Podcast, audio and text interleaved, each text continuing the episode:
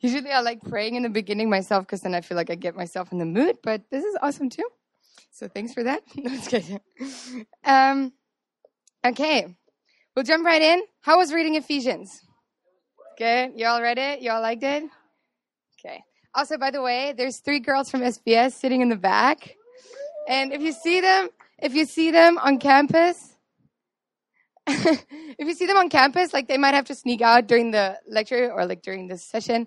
But if you see them on campus, talk to them, ask them about the SBS, ask them what they're learning, because they get so much revelation, and all you want to do is usually share it because you need to get it out. So just ask them. Um, okay.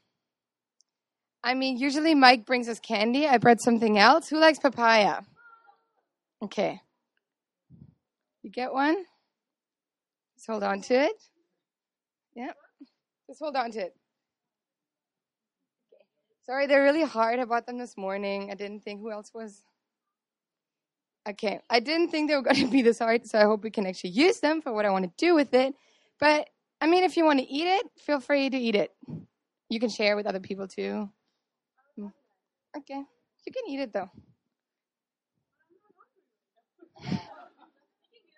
okay, just hold on to it.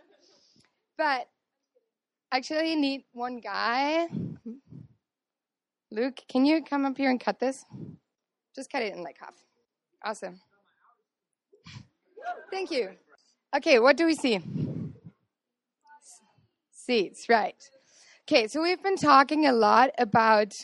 Okay, this not, has nothing necessarily to do with Ephesians. I'm just kind of trying to get us talking about the Bible in general because I only got a few times to do this. So I'm just going to use the time. But okay, we see seats in here, right? Okay. These last few weeks, we've been talking a lot about worldview, about like the belief tree and all of those different things. Remember? And like the outcome technically that we want with the belief tree is the fruit, right? It's like the best thing. Like that's kind of what represents the soil that we have, the trunk, the branches, and so on. So, like DTS is a lot about like getting the right fruit, like you all are here to see the right fruit, like the good fruit at the end of DTS, right? And so this is what you've been given. You get the fruit in your hand, right? But what is actually in there is seeds. And what are the seeds for? More fruit, right? Multiplication. So the reason why you actually all are here, sorry to say that, but it's not for yourself. It's also for yourself, but it's not just for yourself. And the reason why, one of the reasons, one of the main reasons why we study the Bible is not just so that you learn something about yourself, but because of the seeds that come out of your fruit, that's for multiplication. You're not just here for yourself, you're actually here for so, so many other people. But we'll get to that later. You can put the fruit down, but hold on to, or like have it by you. Okay, let's get talking about the Bible. Who's read the entire Bible in here? Also, there's another visitor in the back. Hi, Justin. Um, okay, who's read the entire Bible? Okay. There's no shame. I know I already did a survey today, so I'm just going to keep going. Um, question for you guys. I just want to brainstorm about this because usually what happens is that we all talk about needing to read the Bible, but we don't end up doing it. And we kind of need to figure out, like, why do we not? And to be honest, what I've realized is that the reason or like we become we get into this weird thing of like we don't talk about not reading the bible because we're all supposed to do it right everyone tells us it's so good everyone tells us it's important it does so much to your lives to know god but why do we not read the bible kind of shout it out like what's been stopping you from reading the bible lack of discipline good you don't understand it don't know where to start what what time management can be boring yeah it can be boring sometimes let's be real been there, done that. Mm-hmm. More questions than answers. It's the truth, and we don't want to hear the truth, right? It's convicting. It makes us change our life if we actually apply it, right? We need to get out of our comfort zone, maybe. Change things about how we live. Okay, who in here feels like their church or their Christian community actually equipped them on how to read the Bible? Okay, there's a few. That's awesome because I honestly didn't feel like it. I grew up in church. I didn't feel I didn't know how to read my Bible. Didn't really want to do it. I knew I was supposed to, but didn't know where to start. All these questions, right? Do you guys think that you have the authority to interpret the Bible? Justin says yes.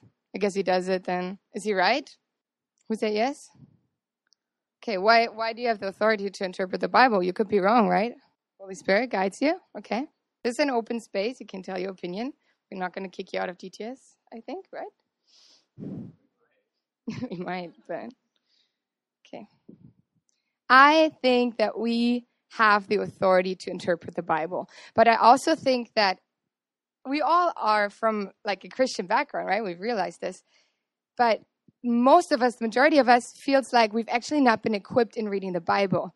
And I feel like we've also kind of like been like gotten this stigma of like you're not allowed to interpret the Bible because you could be wrong. You don't understand the Hebrew, you don't understand the Greek, you don't understand the context, you don't really have the knowledge to find it out. You have to get a degree to do it, you have to be a pastor to do it, right? But guys, we have actually been given the authority by God and by the Holy Spirit to interpret the Bible. And that is because it makes us get to know God. It gives us the truth, and it's what we need to sustain our walk with God. It's not an option, it's what we need to do. Let me give you a few facts. Less than 10% of, 10% of the church worldwide have read the entire Bible. And also, by the way, you can read the, read the Bible in 72 hours. We can access God's Word to read virtually any time, night or day, in 90% of the world right now. The problem is that we don't. And then think about it like we actually talk a lot about Bible distribution. I don't know how it's for you guys, but for us as staff, we've heard it a lot these last few months. Loren has this vision of getting a Bible in every home, and we want to partner with that. We go on outreach to distribute the Bible. We track the Himalayas to bring the Bible to other people. But what are we actually giving them? Can you actually give them a feedback on what you're reading because you actually haven't maybe read it? Are you handing something out you haven't read? Just trying to get us like talking about it, you know? And let's get the let's get the shame away from we're not reading our Bible. The exist- existence of the Bible is actually one of the greatest miracles. The fact that we have the Bible, how we have it, is an amazing miracle because over thousands of years there was groups over and over again because the enemy knew that it was truth. He knows. And he knows what you're reading. So he tried to destroy the Bible. And people gave their lives to preserve it. And the fact that we have it on our phones and in books and we can get it for free is a huge miracle. It's written by at least 40 different authors in three different languages in over seven different countries and provinces, provinces in a time span of more than 1,500 years. And yet, there's no theological contradictions. I mean, sometimes we might think there is, but then we need to hash it out and ask the Holy Spirit. But what is the Bible not? It's not, sorry if this throws you off, but it's not a book that teaches you how to behave. It's not a book that gives you morals and values only to give you like a tutorial on how to do life. Because then you could watch YouTube videos. Let's be real. Because the Bible is written by normal people, YouTube videos are made by normal people. The book is a story from cover to cover. It's a story of God's people and their relationship with their Creator and how He redeems them. Okay. But then why do we study the Bible? 2 Timothy 3:16 to 17 says that all scripture is inspired by God and is useful for teaching, for reproof, for correction, and for training in righteousness, so that everyone who belongs to God may be proficient, equipped for every good work.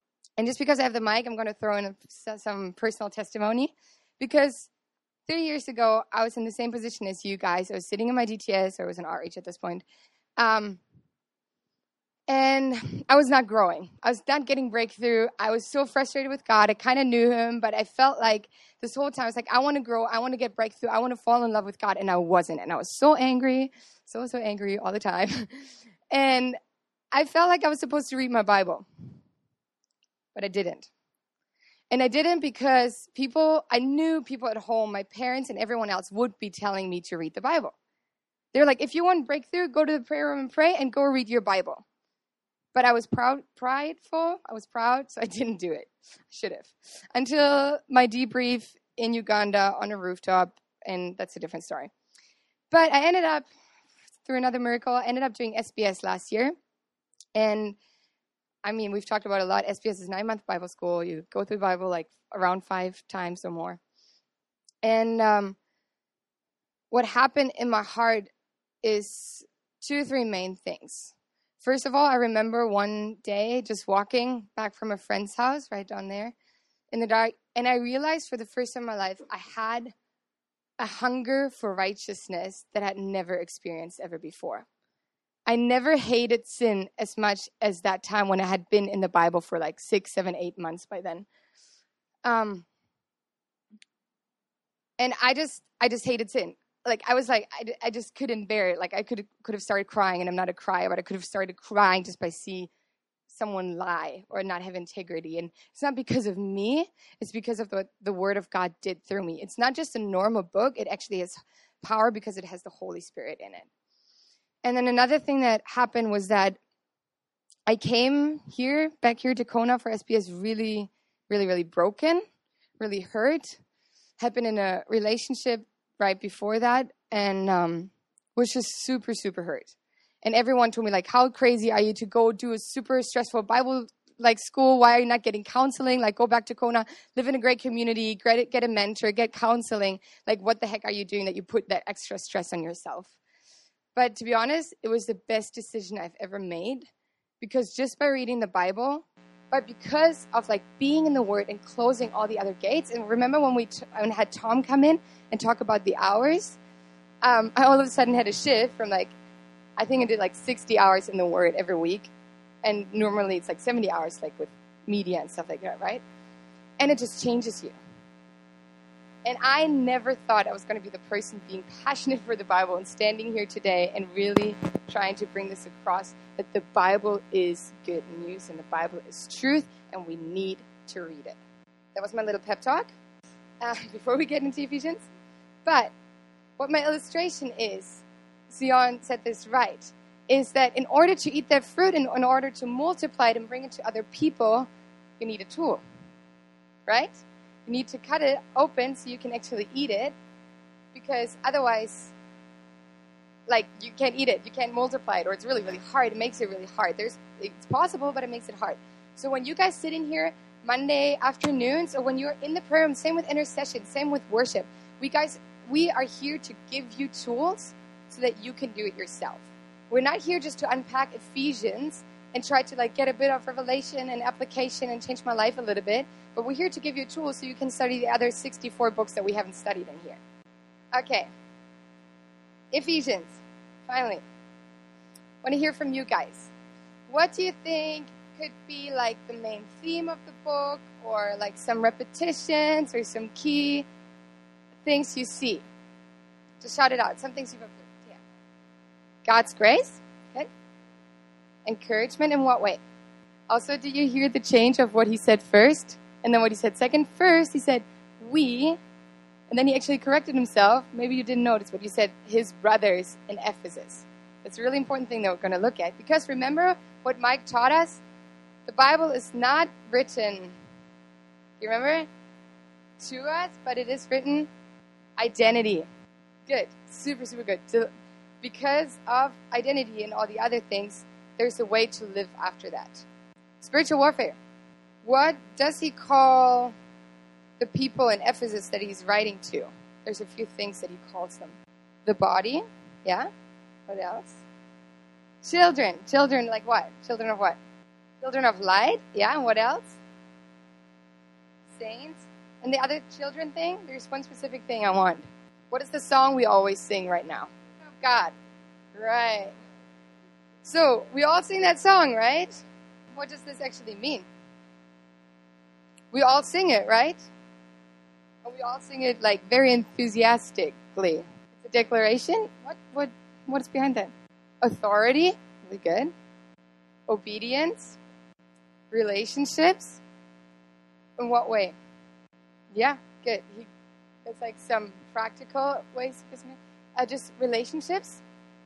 And so, um, I'm just going to unpack this the epistles usually are like we can all most of the times we can see a structure in a book in any book of the bible we try to kind of see the overall picture and we try to break it into smaller structure and what happens with the epistles very many times, especially with Paul, because he's a Greek thinker and he thinks very like kind of like us, very organized, or at least like me. Um, and he usually has like theology and then application. And Ephesians is a, like a really, really good book to see that, and we'll unpack that in the coming weeks. But you might have seen that maybe, I don't know if you did or not, but chapters around 1 to 3 are more like theology. He's unpacking something that he's saying, like not preaching because it's a letter, but you know, he's like saying something, he's making a point. And then chapters 4 to 6, he goes into application and he talks about because of what I just told you, it must have a result. And someone already said this. Because of identity, there's a life you have to live after that, right? And so in Ephesians, especially, it talks about being children of God and it affects our relationships. So the first three chapters actually talks about how it affects our relationship with God, with, with Christ. And then after it talks about how it affects our relationships with one another. Make sense? Write it on like just God and then one another? Awesome. And one fun thing I didn't know I read this in a commentary is that super cool. The first three chapters when he talks about our relationship and how, like how we relate to God through Jesus, he talks about Jesus as Christ. And when he talks about our relationships with one another, he talks about Jesus as our Lord. He says the Lord. And it's because he's the Lord over our relationships. But in him as our like savior and redeemer, he is Christ and how we relate to God. Does that make sense? Maybe observe that when we go through the book. Anything else, children of God? So, I also want to challenge you when we sing those songs, like I am a child of God, I'm no longer slave to fear, we kind of get the the like I'm no longer slave to fear. That kind of makes sense because we talked about like perfect love casting out all fear and stuff like that. But we sing this part that we might not understand really, or like we kind of have to actually think about what we're singing. Because when we're singing it and we're declaring it, we're actually also saying, like, I'm making a commitment and walking things out in my life. Because I'm a child of God, I'm no longer a slave to fear, but that's not just a passive thing that happens to us, it's something we actively are supposed to walk out. Also, then, like, if we know that we're children of God, how is it actually affecting us? How it is affecting our behavior and the people around us? Because it has consequences when we live in that reality of being children of God. Um, and I think this book is just a really good book to show, like, you need to have a really steady foundation in the good times because once it gets shaky, you need to know who you are. And that's why I think it's so awesome that Mike started this book last week because we were talking about identity this week, right? If we realize who we really are right now in a time when there's a lot of good soil around us and we're like growing fruit, we need to embrace it. We need to do something about it now because there will be times when it's not that fruitful, not to, like to threaten you or anything, but it will happen. This is real life, right? We need to stand on the foundation that we've built and the identity that we know about, that we've learned about in good times. Let's get into the historical context. And I know Mike already talked a little bit about it. No, you're good. Um, so Mike already talked about this, so let's just kind of go over what he talked about and maybe go more in depth because he kind of did it at the end of the class. So I just want to clarify before we go into the book. Who's the author? It's a letter from Paul. Yeah, it's a letter from Paul. Actually, I just realized something. I got copies for you. And we don't have to go in detail about this, but I'm just going to give you a date. I think it was possibly written around 60 AD because Paul talks about his imprisonment, and we know that he was imprisoned. Okay, Justin Taylor has a different opinion on this talk to him about it. but so when you when you go about something like dating and stuff like that, not like on the weekend, Valentine's Day, but dates, like other dates, time dates, um, you kind of want to look into the book itself and see what is said about the book that helps me understand when this could have been written. So, for example, here Paul talks about his imprisonment in Rome, and there's a few different times he was in prison. And then theologians or scholars or SBSers look into the details and try to determine like this is a possible date. So I just determined this for you 60 AD, so we are all on the same page. But you can study it, thank you, study it yourself and figure it out if you have a different opinion. Okay. To whom is it written? Church in Ephesus. What do we learn about the church in Ephesus already? In Turkey? Mm-hmm. Um, it's in Turkey. It's like the the west coast, and it's like right on the yeah, it's right on the coast. So it's like a port town. A lot of people passing through. So like, there's a lot of opportunity for like the faith like to move and spread. So Is it written to anyone in Ephesus or to someone specific?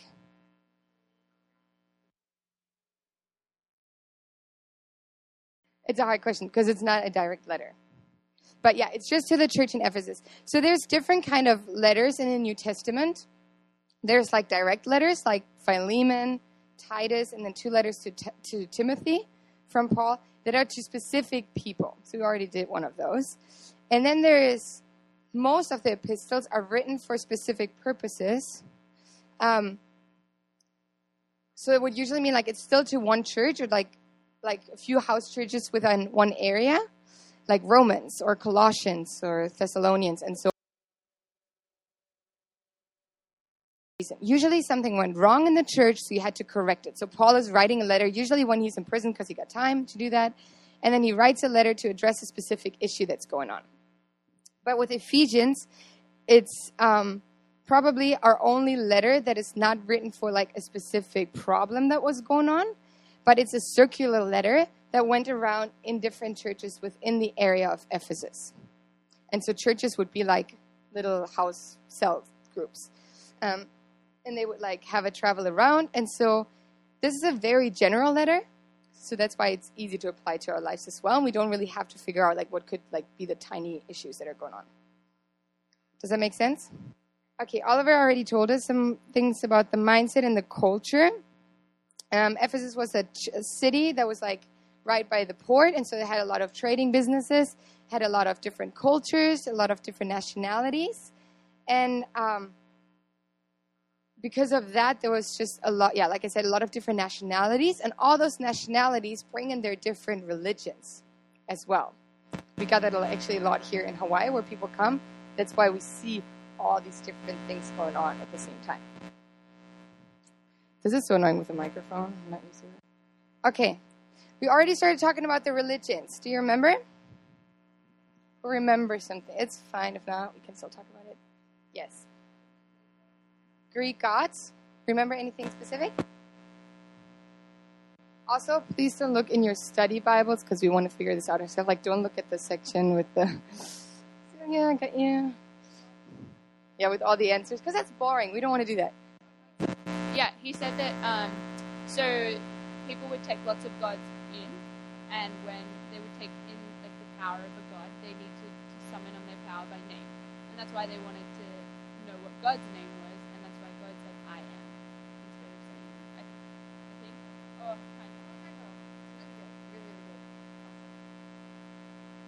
you remember Paul saying the name above all names? Just Jesus. Yeah. Anything else? He also talked about not just the different gods, but about like some of the mindset that is going on. Gnosticism? Okay. Good. Does anyone other than Justin remember what that is? Or Morgan? Sorry.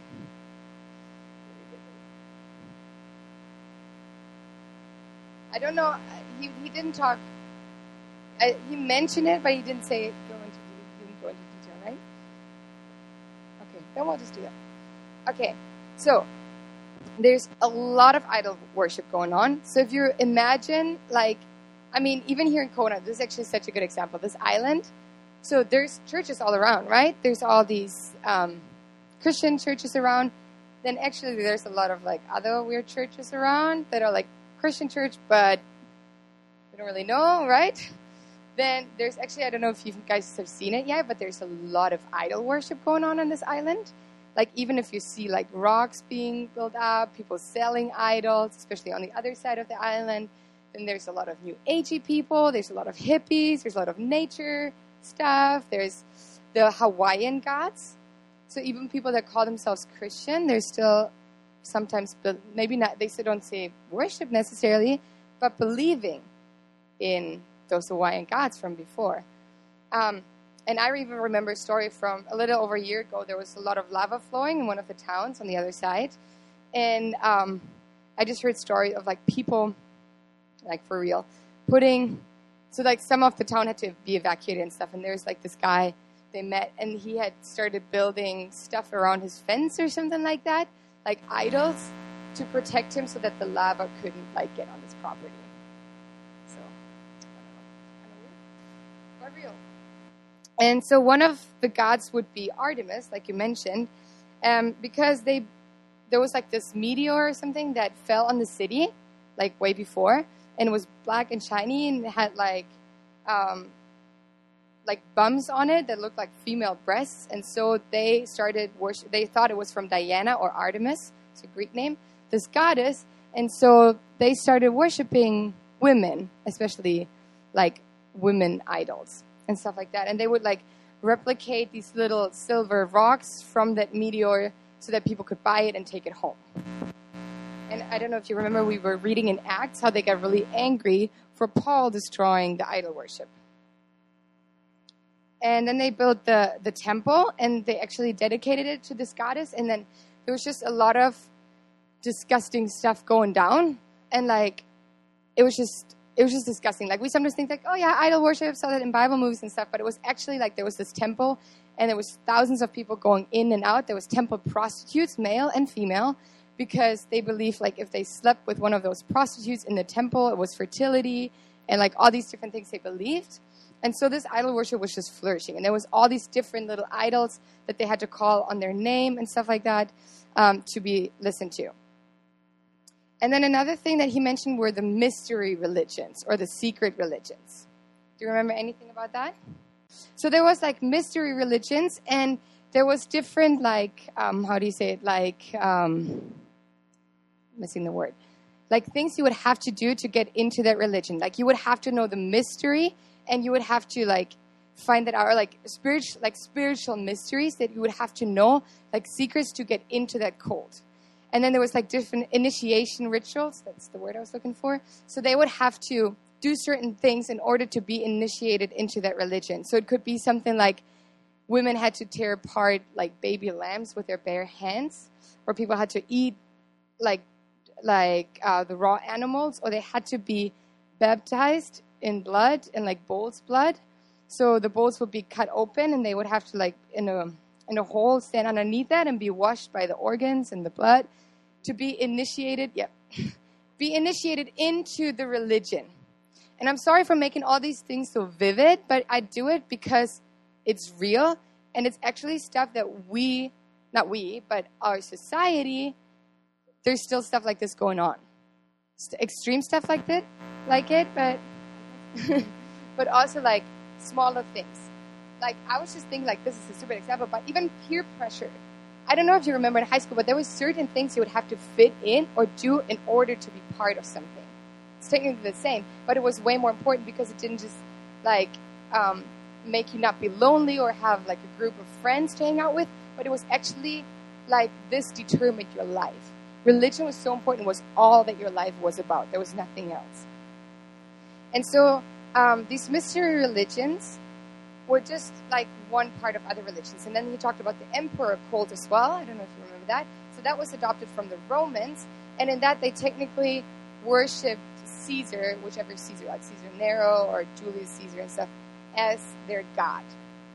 So he was like a human god, And um, yeah, and all, most of these things. So now I have to like throw some difficult words out. I'm sorry for that but I'll write them on the board.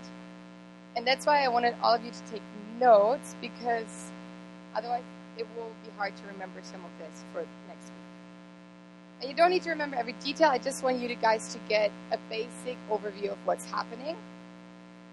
And this is a city that Paul lived in for like two to three years actually when he's writing this. That's also why he's writing a circular letter because there was so many different groups he knew in the towns. He was writing to his friends, to the other believers there he started the churches there and he discipled them. And that's why he has to write to them now because he knows exactly what's going on. And I think also it's such an awesome example of like sometimes we think we need to be in a safe environment. We need to like live with other Christians around us and like live in the light. But just last week from Jeff, we heard that we actually have the light that we need to take into the darkness. And like Paul was probably living in the most dark place at this time, like that existed. Okay, so this is a concept or like a worldview that was really, really important at this time, like technically throughout the entire New Testament. So around like a generation or two after Jesus, because um, this. Remember when we talked about worldviews? Like now we talked about kind of like the worldviews that are influencing us. You have to kind of understand. We're reading Ephesians. This is the worldview that they're influenced by. Can any of the staff explain what this means, if you remember from last quarter? The the idea that the physical and the spiritual is separated. So this is actually really similar to like the Eastern worldview, just the other side, like like in a different way. But they believe that the physical and the spiritual is divided. This has nothing to do with one another, and like however extreme you are into that worldview, it would determine like how like how much it influences your life and how actually you think like this is like not even reality. You know, like what I'm touching here right now. Like I'm not really real. Um, okay, so physical and spiritual is divided, and one of them is good, one of them is bad. So they actually believe the physical is bad and the spiritual is good. So what they wanted is that because of this dualism, dual means two from the number two. It's this idea that like your body is bad. Like you want to like emphasize the spiritual. You want to get spiritual enlightenment, and that's where those mystery and those secret religions come from, because you wanted to know the spiritual secret, this other enlightenment, this idea, this higher level of spirituality, because this was good this was bad. And the more you get away from like the physical and get more into the spiritual, the better. So this was bad, and this was good. So good so far? Um, and because of this, there was like different ideas that came from it. And it also influenced the Christians, the believers at this time. And that's why Paul is writing this. It's not just the people that were not believing in Jesus, but because of what we learned how our worldview influences us, this is how their worldview influenced them. And so, because of this physical and the spiritual division, it led to different things like so what happened was that because of this division of physical and spiritual, they thought libertinism technically meant, even as believers, like you can do whatever you want, believe it or not. Like.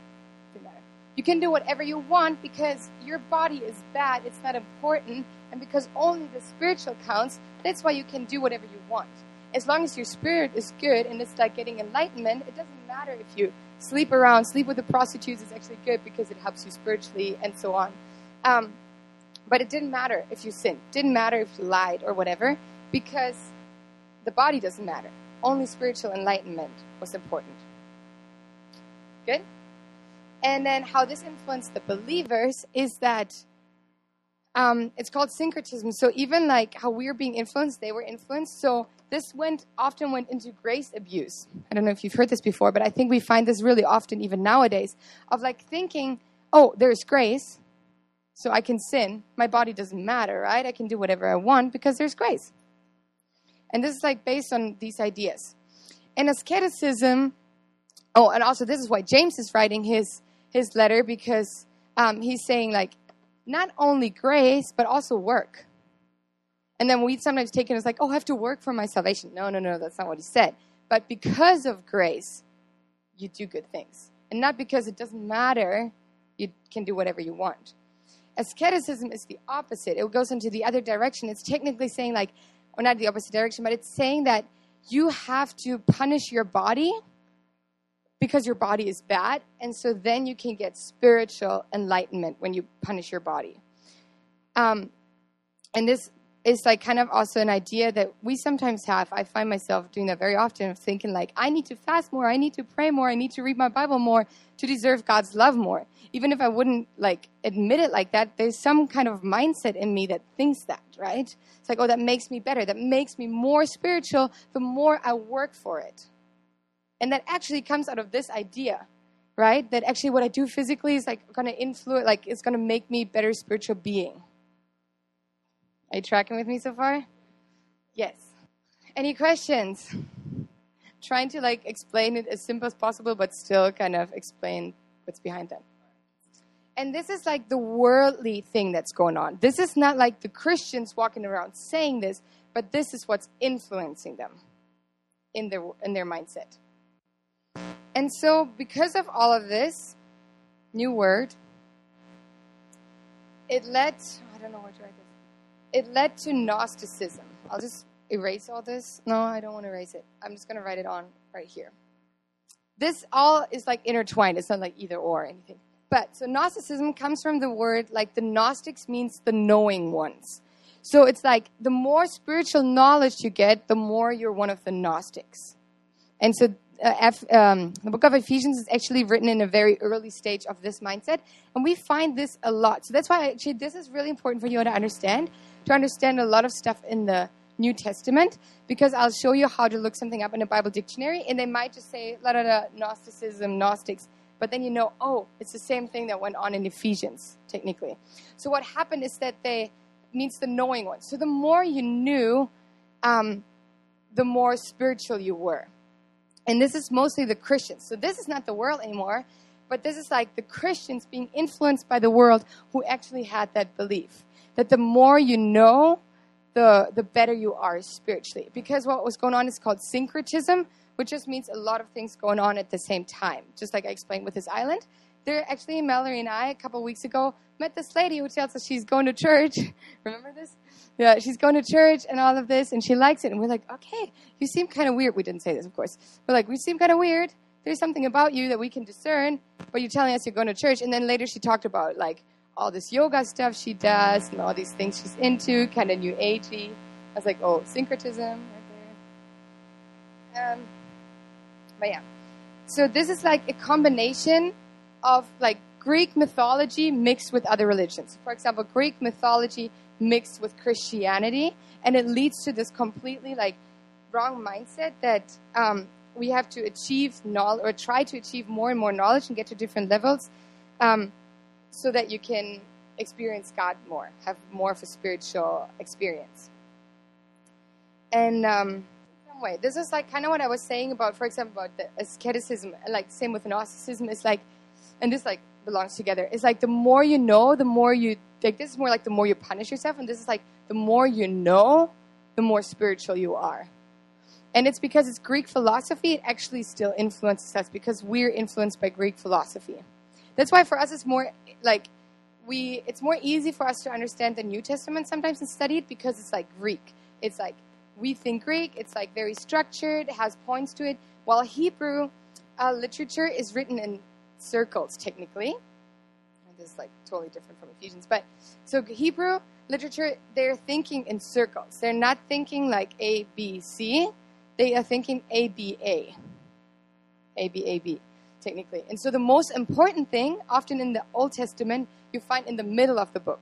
Well, like in our thinking, like you usually find it towards the end, right? Remember in high school when you like thought about like the climax of the book, is like more towards the end. In Hebrew literature, it's right in the middle. So if you want to know what's most important in a book, read the whole book and find out what's in the middle. So I think it's the same with like First and Second Samuel. The story of David is mostly in the middle because it's most important. Okay, and so this whole idea of Gnosticism wasn't just like like a flippy floppy idea that was just somehow important, but it actually led to huge misconceptions about God and also huge misconceptions about who Jesus was. Because if God is good, but the physical is bad, how can a good God create an evil world? That was kind of the mindset. How can a good God, like, how can Jesus be good if he was human? Because if Jesus was really as good as he says he was, he must have been fully spiritual. and not human at all. So for them, it was really hard to understand this whole concept of like actually believing that Jesus was fully physical, but also fully spiritual. Tracking with me? Okay, and this is why when you read like John, one of my favorite gospels, it's so awesome because he's battling this idea that Jesus was not fully human and fully spiritual at the same time. And similar in Ephesus because John was written in Ephesus, John like John the apostle lived in Ephesus. So this is a really similar idea to what's going on in the Gospel of John. Is Paul saying like you need to reset your mind on who Jesus really is? He's the name above all names. He's both physical and spiritual. This whole concept of what you're thinking is wrong. And if you think like since we're already like talking application points, if you think about it, like sometimes we do this weird thing that when someone's like experiencing the Holy Spirit in whatever way, if it's deliverance, if it's somehow like some kind of physical manifestation, or if they're listening to the Lord right now, or if I'm praying, we sometimes put, I'm totally guilty of this, we put it in a spiritual bubble. Do you know what I mean? It's like, oh, he's praying, we can't interrupt. Oh, we need to whisper. Like, yeah, okay, that's respectful. But that also comes from this whole mindset of thinking, like, my physical is not as good as my spiritual, is somehow divided. Someone's experiencing the Holy Spirit right now, I can't even touch them, or I can't talk to them because I'm going to interrupt what the Holy Spirit is doing. That's such a lie. That's so not true because God made us physical on purpose. It's not like one is better than the other. And that's why also it's not more important to have spiritual like experiences. It's both equally important, physical and spiritual, because it belongs together. It's not two separate things. And that's why we, yeah, it's so easy to try to run after experience, fall over in ministry night, or experience the Holy Spirit somehow physically or whatever. Doesn't matter. Reading the Word of God with goosebumps or without is just as important as falling over or not falling over. Speaking in tongues is not more important than reading my Bible every day. So, in general, we can just kind of sum it up. Ephesus question? We always, okay, this is why we're doing is what we're doing is wrong sometimes is reading the Bible for ourselves and then we think like, oh, he's making a divided like a division between those two. It's because he's writing to a certain group of people at a certain time in a certain location location with a certain mindset. And he's such a Greek thinker. Paul is so I think he was like an internal processor because you can tell in how he's writing. Um, that he was making a certain point.